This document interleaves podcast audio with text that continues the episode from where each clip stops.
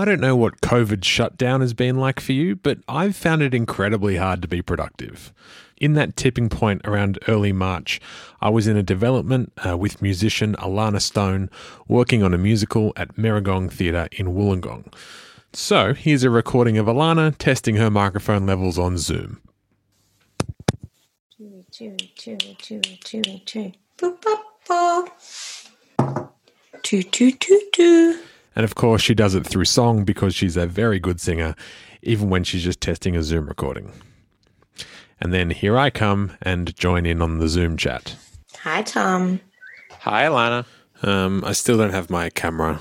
That's all right. I'm sure it's fine. I mean, it is a podcast and not a vodcast after all. Exactly. That's me, Tom Hogan. Hi, nice to meet you. The one whose voice is definitely not as beautiful as Alana's, but Alana doesn't need to mention that every time we join in. However, she makes up for it by unnecessarily complimenting my voice when I fish for those compliments. Do I still sound good though, you know? Sound beautiful. Right. You really do. You are my sound um, icon. So Alana and I are making a musical set in colonial Australia. Well, we were. And just to prove it, here's a clip of Alana and I running through an acoustic version of one of the songs, which you have zero context for. We will be heroes. We are the best.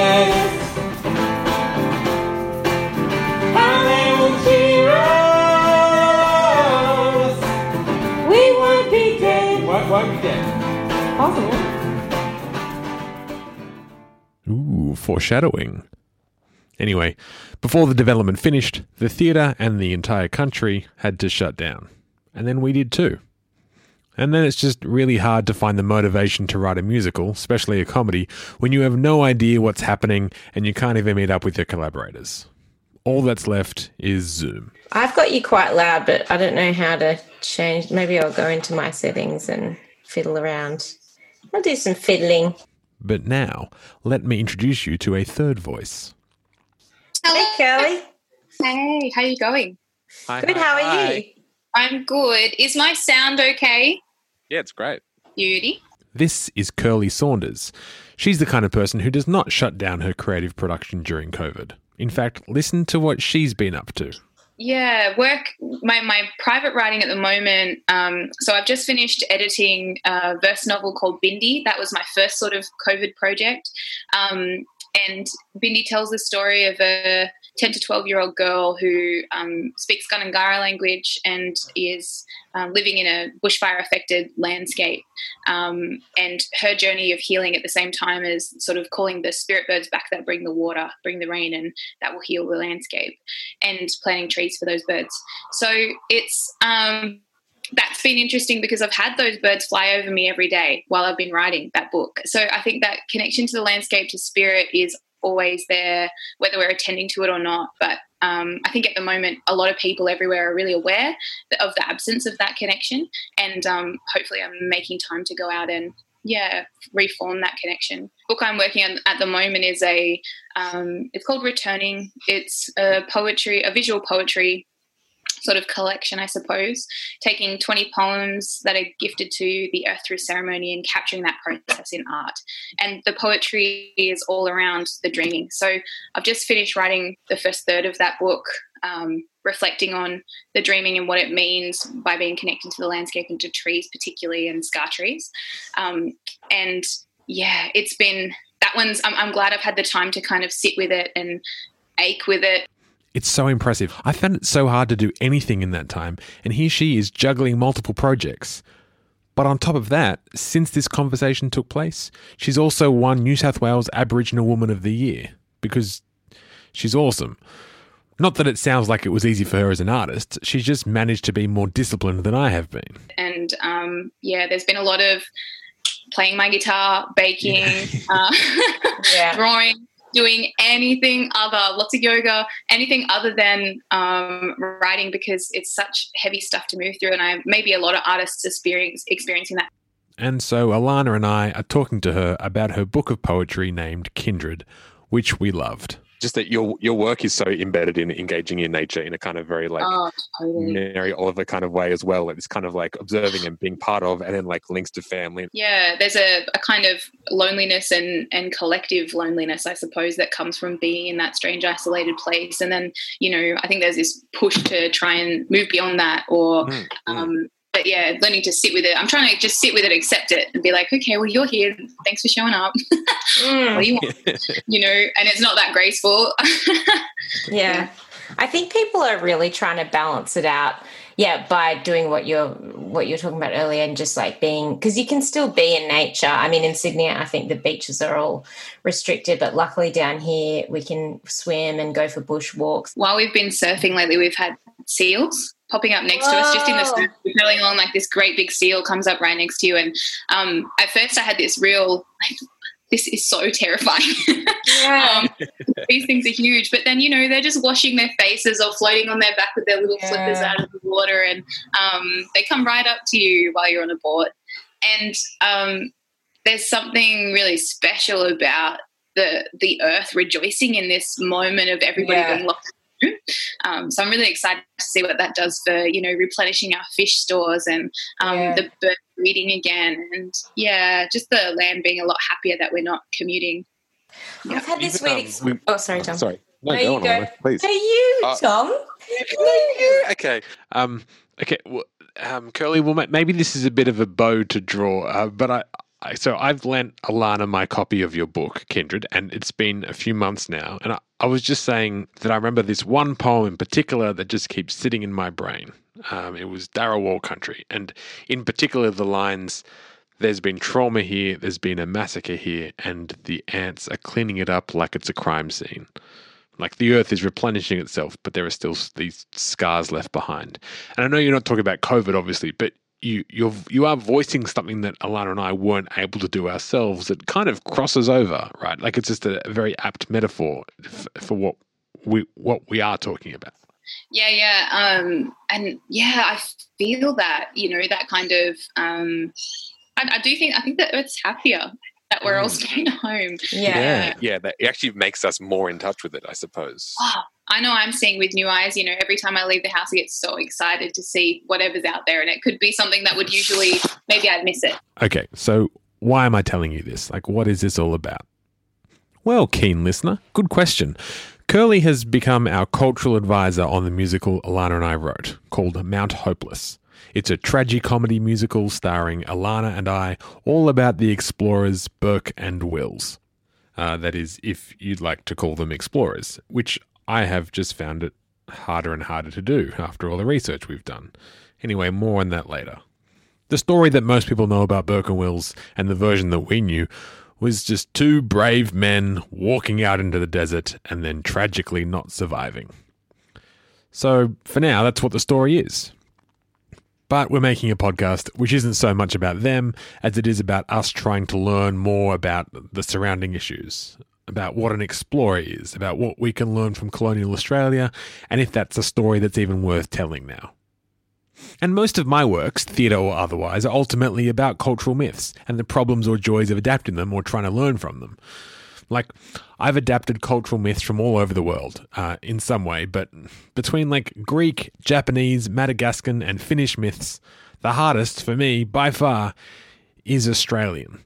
And Australian colonial histories are much harder and much more complex and much more problematic, mostly because of the way that they're told and who's telling them. And so, in so many ways, I'm part of the problem.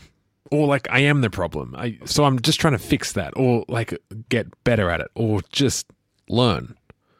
And so if Alana and I are even going to try to do this, we can't half ass it. And we don't just want to do it academically either. We also want to be human and it has to be good. And it's in the end it's supposed to be fun. And so we got Kirli on board to help keep pointing us in directions that we should go. So, right now, forget about us and the musical, really. We just want you to listen to Kirli and you hear exactly why she's the perfect person to be involved in this project with us. Um, so I was going to ask you what your feelings were kind of initially when we approached you with um, the possibility of sort of, I guess, um, guiding us culturally through this play and how to tackle it in a way, um, and just what your kind of initial reactions were to the story of Burke and Wills, um, and Yeah. being in any way involved in in discussions or Yeah, Yeah. yeah. I think this is um, this is a good question because I feel like every person who or every every blackfellow who's ever consulted on any kind of arts project goes into every project with this kind of slight walls up, like, oh, what are we looking at here? Is this going to be safe, respectful, responsible? Are the people who are delivering it are they coming from a good, intuitive, aware, um, and heartful, hopeful kind of place? Mm. um, and and I felt totally anxious in the same way that I would for every project that arrives to me. Um, but sitting and yarning with you both was so nice, and um, you know, little buddies immediately. Like we were just like, oh yeah, this is great. Oh yeah, cool. um, and I think it's it's. But what I what I enjoyed most was your both of you had this real willingness to say.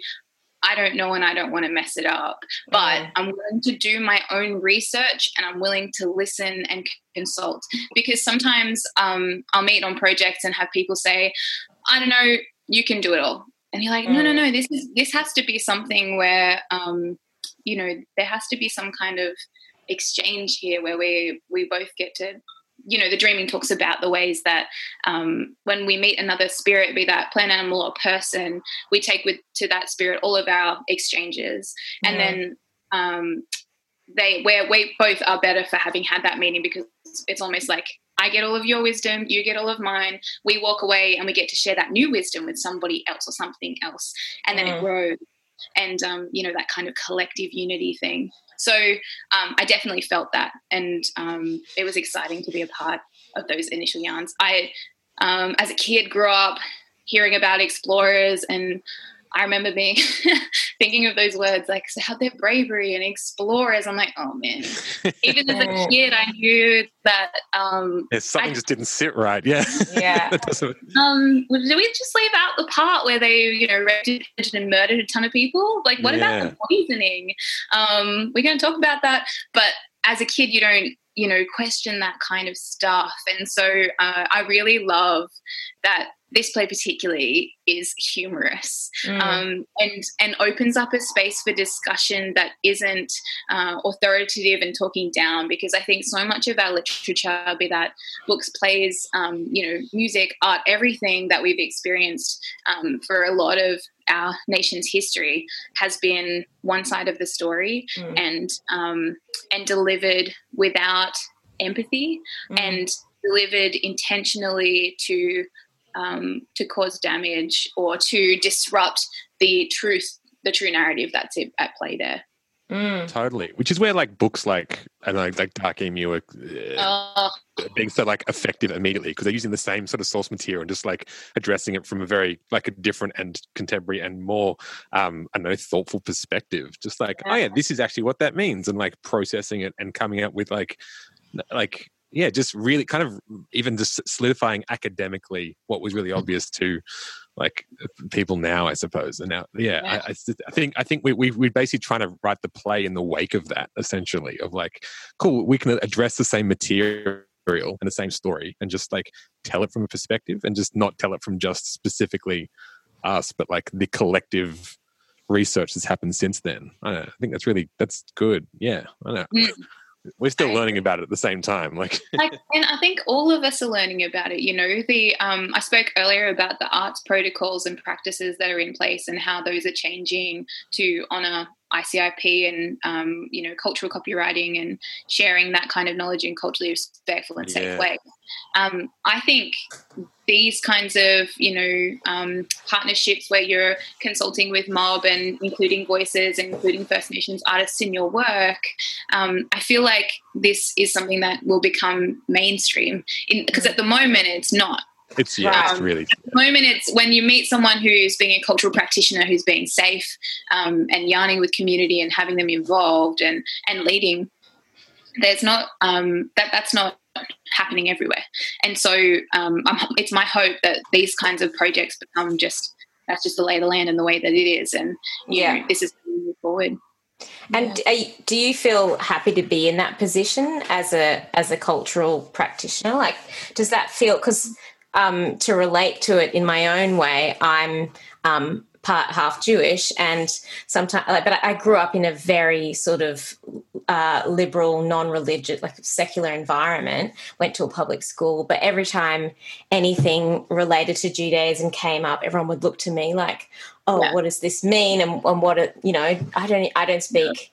Hebrew, I like we had Passover recently. I don't even really know the story of Passover you know, people say Chag Sameach to me, and I'm like, I don't actually know what that means, and I feel yeah. overwhelmed by this this kind of historical responsibility of understanding my ancestry, particularly because um, of how much trauma there is there, and how that's a group of survivors. And I wonder, does that weigh? Does that also weigh heavily on you? That responsibility? Yeah, I um so my journey, I guess, as a child. So my family are Gunai people. They were um, born as far back as we can read in um, state ward notes and things like that. Born onto the mission at Bung Yarnda uh, in East Gippsland on so on Gunai country, and then moved from there onto Yuin lands where my mum was born. She was removed from that country and raised as a state ward in children's homes, and then um, ended up in Gundungurra country, so um, up around Mittagong in the Southern Highlands, and that's where I was born. And on my grandfather's side, it's a similar kind of thing. Biripi people moved onto a mission at La Perouse, so lots of picked up and replaced and removed. Um, and that kind of disconnection um, historically very much lends itself to a disconnection to cultural identity as a you know third or fifth or fourth or sixth more generation mm. um, First Nations person in our current society. And as a young person, I definitely felt like I didn't have the um, the cultural identity to be mm. able, or the the awareness and the knowledge to back up the cultural identity that people had placed on me. Well, yeah. you're black, tell us an Aboriginal word without the awareness that, you know, there's 650 dialects and probably not just an Aboriginal word. Yeah. Um, or yeah and so um, i think most of the discomfort i've felt has been around viewing myself through the lens that white people view black people through mm. um, in that i would look at myself and think oh um, these people are expecting me to be black i better be black in whatever way they think that black is black enough and mm. Um, and that was really hard work to undo. And I think that comes from being socialized or um, domesticated into a world where, you know, um, those kinds of narratives have been instilled in our in the way that history has been retold in the way that policies are written um, you know day-to-day actions kind of um, you know have played out those perceptions and um, as a kid raised as going to Christian schools mm. in a very society in the Southern Highlands, um, I definitely thought that you know black was black. It wasn't safe to um, mm. to be outwardly a First Nations person, and if you were, then you had to do it in the ways that they expected you to do that. Um, and I think more recently, I've realised that you know so much so much art, um, especially First Nations art, is written about the struggle that First Nations people face um, and the complexities of that struggle. And I think that's definitely part of a lot of our journeys, and that hardship is very much um, important in our journey. But for me, I don't want to write about my identity with the struggle because to me, the the struggle can be tied to that lacking narrative. Mm. Um, and rather, I'd write about, I'd prefer to write about the strengths and the connection and the grounding that comes mm. from being connected to First Nations culture. Um, and so, yeah, learning language has been an interesting part of that. There was one time I sat down and I was like, oh man, I really wanted to learn language because I felt like learning language would help fill this gap in me that I thought I had to know. Mm. Um, and actually, it's just given me new words to describe the connections I already had.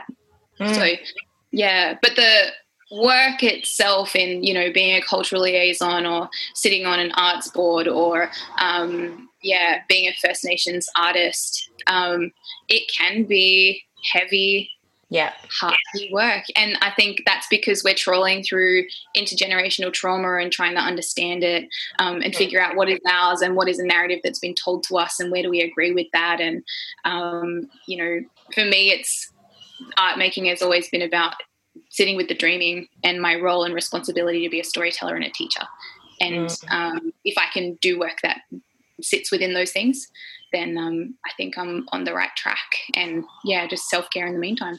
Um, I think, yeah, I think we're very aware of not wanting you to feel like you're holding the hands of two very anxious white people trying. No, And- But we are, in a in a sense, like we're incredibly we're trying we're approaching this in an incredibly sort of self aware way, um, and we want to be. I like I, I'm sort of using this as an opportunity for me to to really educate myself. Um, partly because I've I've got an Indigenous brother, and I've, I'm really embracing. Like I, I want to be part of his family. I'm really close with my sister. I have a niece who's part Indigenous, and so for me, it's just like if it's a personal um, personal journey, which I think has a huge amount of value.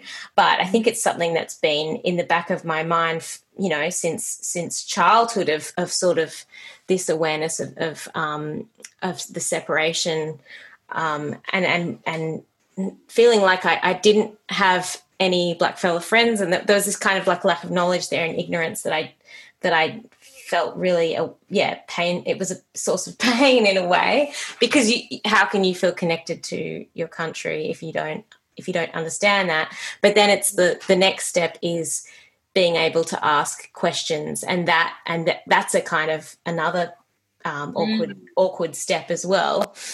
Um, but i think what's that Uh, I was just going to say because a lot of people will come to me and or they, I think they come to Blackfellas sometimes as the source of all the answers. yeah And um, I'm so quick in those moments to be like, oh, have you read Tyson Yunkaporta's book? Or have you read, you know, Sand Talk is amazing, read it.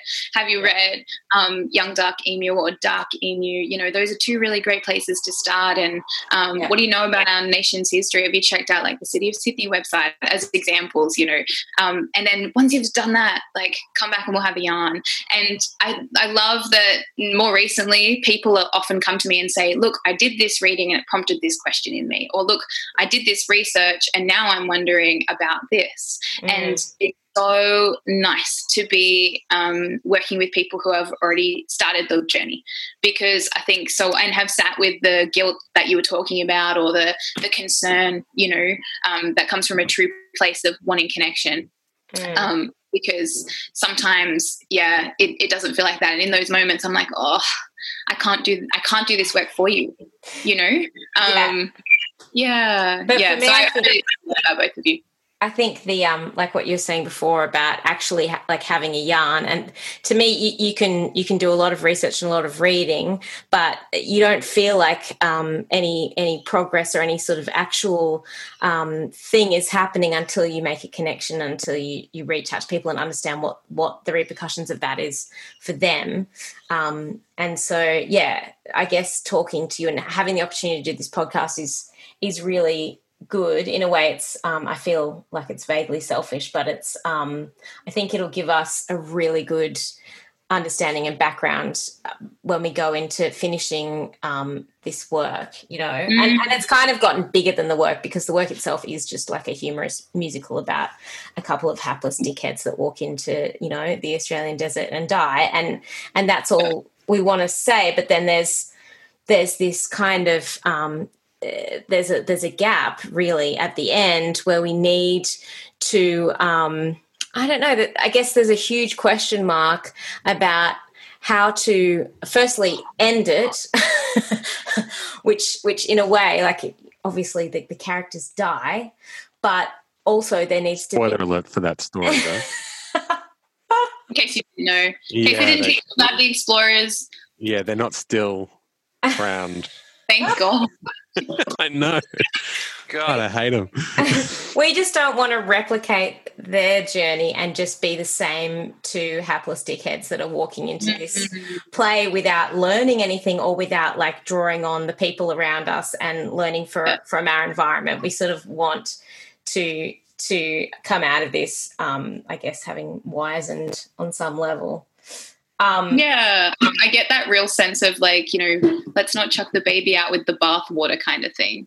Um and the the notion of the boiling in the bath um, because they carry their bathtub into the desert. And ridiculous. Um, but but yeah i guess um, and and what you're talking about really is the baby in the bathwater isn't it? It's like what, what is the tangible what is the tangible learning that comes out of running an arts program? Because um, that's basically what this is rather than you know rather than it just being a this isn't just a just a play. This is an, an educational space. This is an open discussion. This is, mm. um, you know, these are posing questions that people are going to have to respond to, whether they do so out loud or um, just by coming along and being a part of the audience who who witness that. Um, mm. But I think it will raise a lot of questions and have people think about the ways that our stories are told. And I say ours in Australians, um, because this is this is a reconciliation story. This is everybody's story. Um, you know, telling black stories and white stories uh, with a bit more truth. Mm. Yeah. So, how do you think? Because I remember we spoke last time we spoke to you, was sort of talking about ways this can be like um, mutually beneficial and um, how we can incorporate an Indigenous voice into the show itself. And I remember you saying we should just black out the theatre and have like everyone working um, with an Indigenous background. And I was like, wow, that's such a great idea. And I just, um, I wonder, like, if we, Tom and I were just talking and, and, and reading through uh, your play, your poems, and and that one that Tom was um, talking about earlier, the Dharawal Country one, it just sums up exactly this concept of of a land in trauma and and also kind of the healing that will naturally happen. Um, and I just sort of thought, well, how would you feel about us using your poem in our play? Like, would that would you be freaked be, out by that? No, I think I'd be stoked with that, especially the poem that you're talking about. Um, and for the podcast, do you mind if I read it? No, oh, please. We do. love that so much. Oh. love that. um, so this is Dharawal country, and I wrote it um, near Appin actually. So um, for those of you who don't know um, that area around Picton Appin, there were large massacres um, where a lot of First Nations person people, Aboriginal people, Dharawal people were herded together and under the order of the government pushed off a cliff. Dharawal country. Bark like hanging noose, gumnut widow, widowmaker, water enough to drown in. There is trauma here. Wasp nest with spider skeleton, ants like homicide crime scene cleaners, windows barred, new trees, old scars. There is trauma here. Wilderness fenced, cicada brooches pinned to rough flesh, bloody sap leaks secrets. There is trauma here. Ashen limbs ache to heal, shattered sky threatens to fall pine in place of eucalypt. There is trauma here. Um, and as I read that poem, I want to acknowledge the spirits of those elders past um, and with awareness that our land carries these memories and our land remembers us. And um, as we walk on Dharawal land, we have a responsibility to care for the land and to be aware of the true history of this landscape. I just don't know how to follow that up. That's actually yeah. I was like, that was all like spine tingly, and also like the poem. So it's so like haunting as well as kind of hopeful at the same time. It's like. Yeah. I think yeah, it's it's it's definitely the one that like stuck with me, like just mm. in my head after reading it just a few times. You know, so that's mm. it's so good. Thank you for that. Thank you. Yeah, um, and I guess the other ways that um, that I encourage people running arts projects to engage community is, you know, incorporate employment pathways for First Nations people mm. through your project. Yeah. Um, incorporate um, audience engagement opportunities for First Nations people through your projects. So invite yeah. elders custodians, get community out to your project, uh, to your program, consult with local community so that you can get you know transport to support them to get there um, make sure that there's consultation in the lead up process and i know you've done a lot of that yarning with different first nations artists in the local area to try and get them involved i think that's really important that that open dialogue um, mm. Is really really necessary and making sure that um, you know that the, the material that you use to promote an arts project like this or a program like this is culturally respectful um, safe and aware and you know that's born out of cultural liaison um, and doing your history and asking your questions.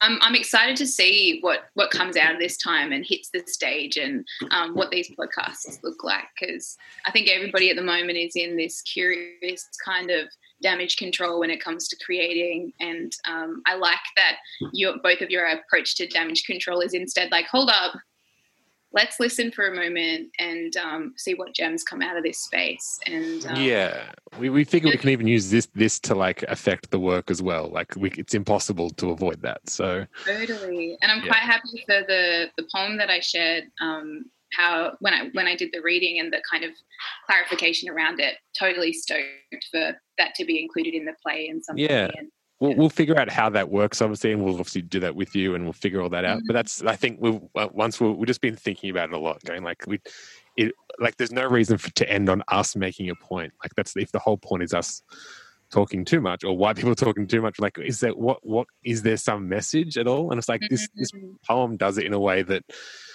ra- raises the right questions in the right way, and like is anyway, we'll figure all that out. That's so good. I'm so we're so happy. Thank you so much, even just for reading it and like talking about it because I know it's like heavy in itself. So it was really thoughtful. Yeah, stoked to share the space with you guys. Thank you. Yeah. All right, I better race. Thanks so much, all guys. Right. I'll see you soon. Holler if you need anything. Yeah. Well, thanks so much, Kirli. Bye. Thank Thanks, so Kirli. So that's what we'll do. We'll be leaving some room for others to speak. But we're also researching, and this is after a first draft has been completed of the musical. So, this podcast will be a mini series where you can get a glimpse of some of the work and some of the hard conversations that we have to have behind the scenes of a creative work. And we're not going to lie, it is promo for a show as well. But it's promo for a show that won't be on for a year, which gives you time to research as well, if you want. It's not going to be all explosions and joy balls, but there's some big conversations that we need to have with some people who know better than us. So if you're interested in finding out more, subscribe and stay tuned. You can contact us at mounthopeless1861 at gmail.com. 1861 is the year that Burke and Wills died. It's all very poetic. Um, so, yeah, that is mounthopeless1861 at gmail.com if you want. And a big thanks to Merrigong Theatre for making this podcast happen. Uh, big thanks to Annie Clapton for making sure that I get it done. Huge thanks to Kirli Saunders as well. Um, we'll put a link in the show notes so you can get your own copy of Kindred and keep up to date with her, um, all of her work, really. And thanks to you for listening this whole time. Uh, music by Tom Hogan and Alana Stone from the musical Mount Hopeless.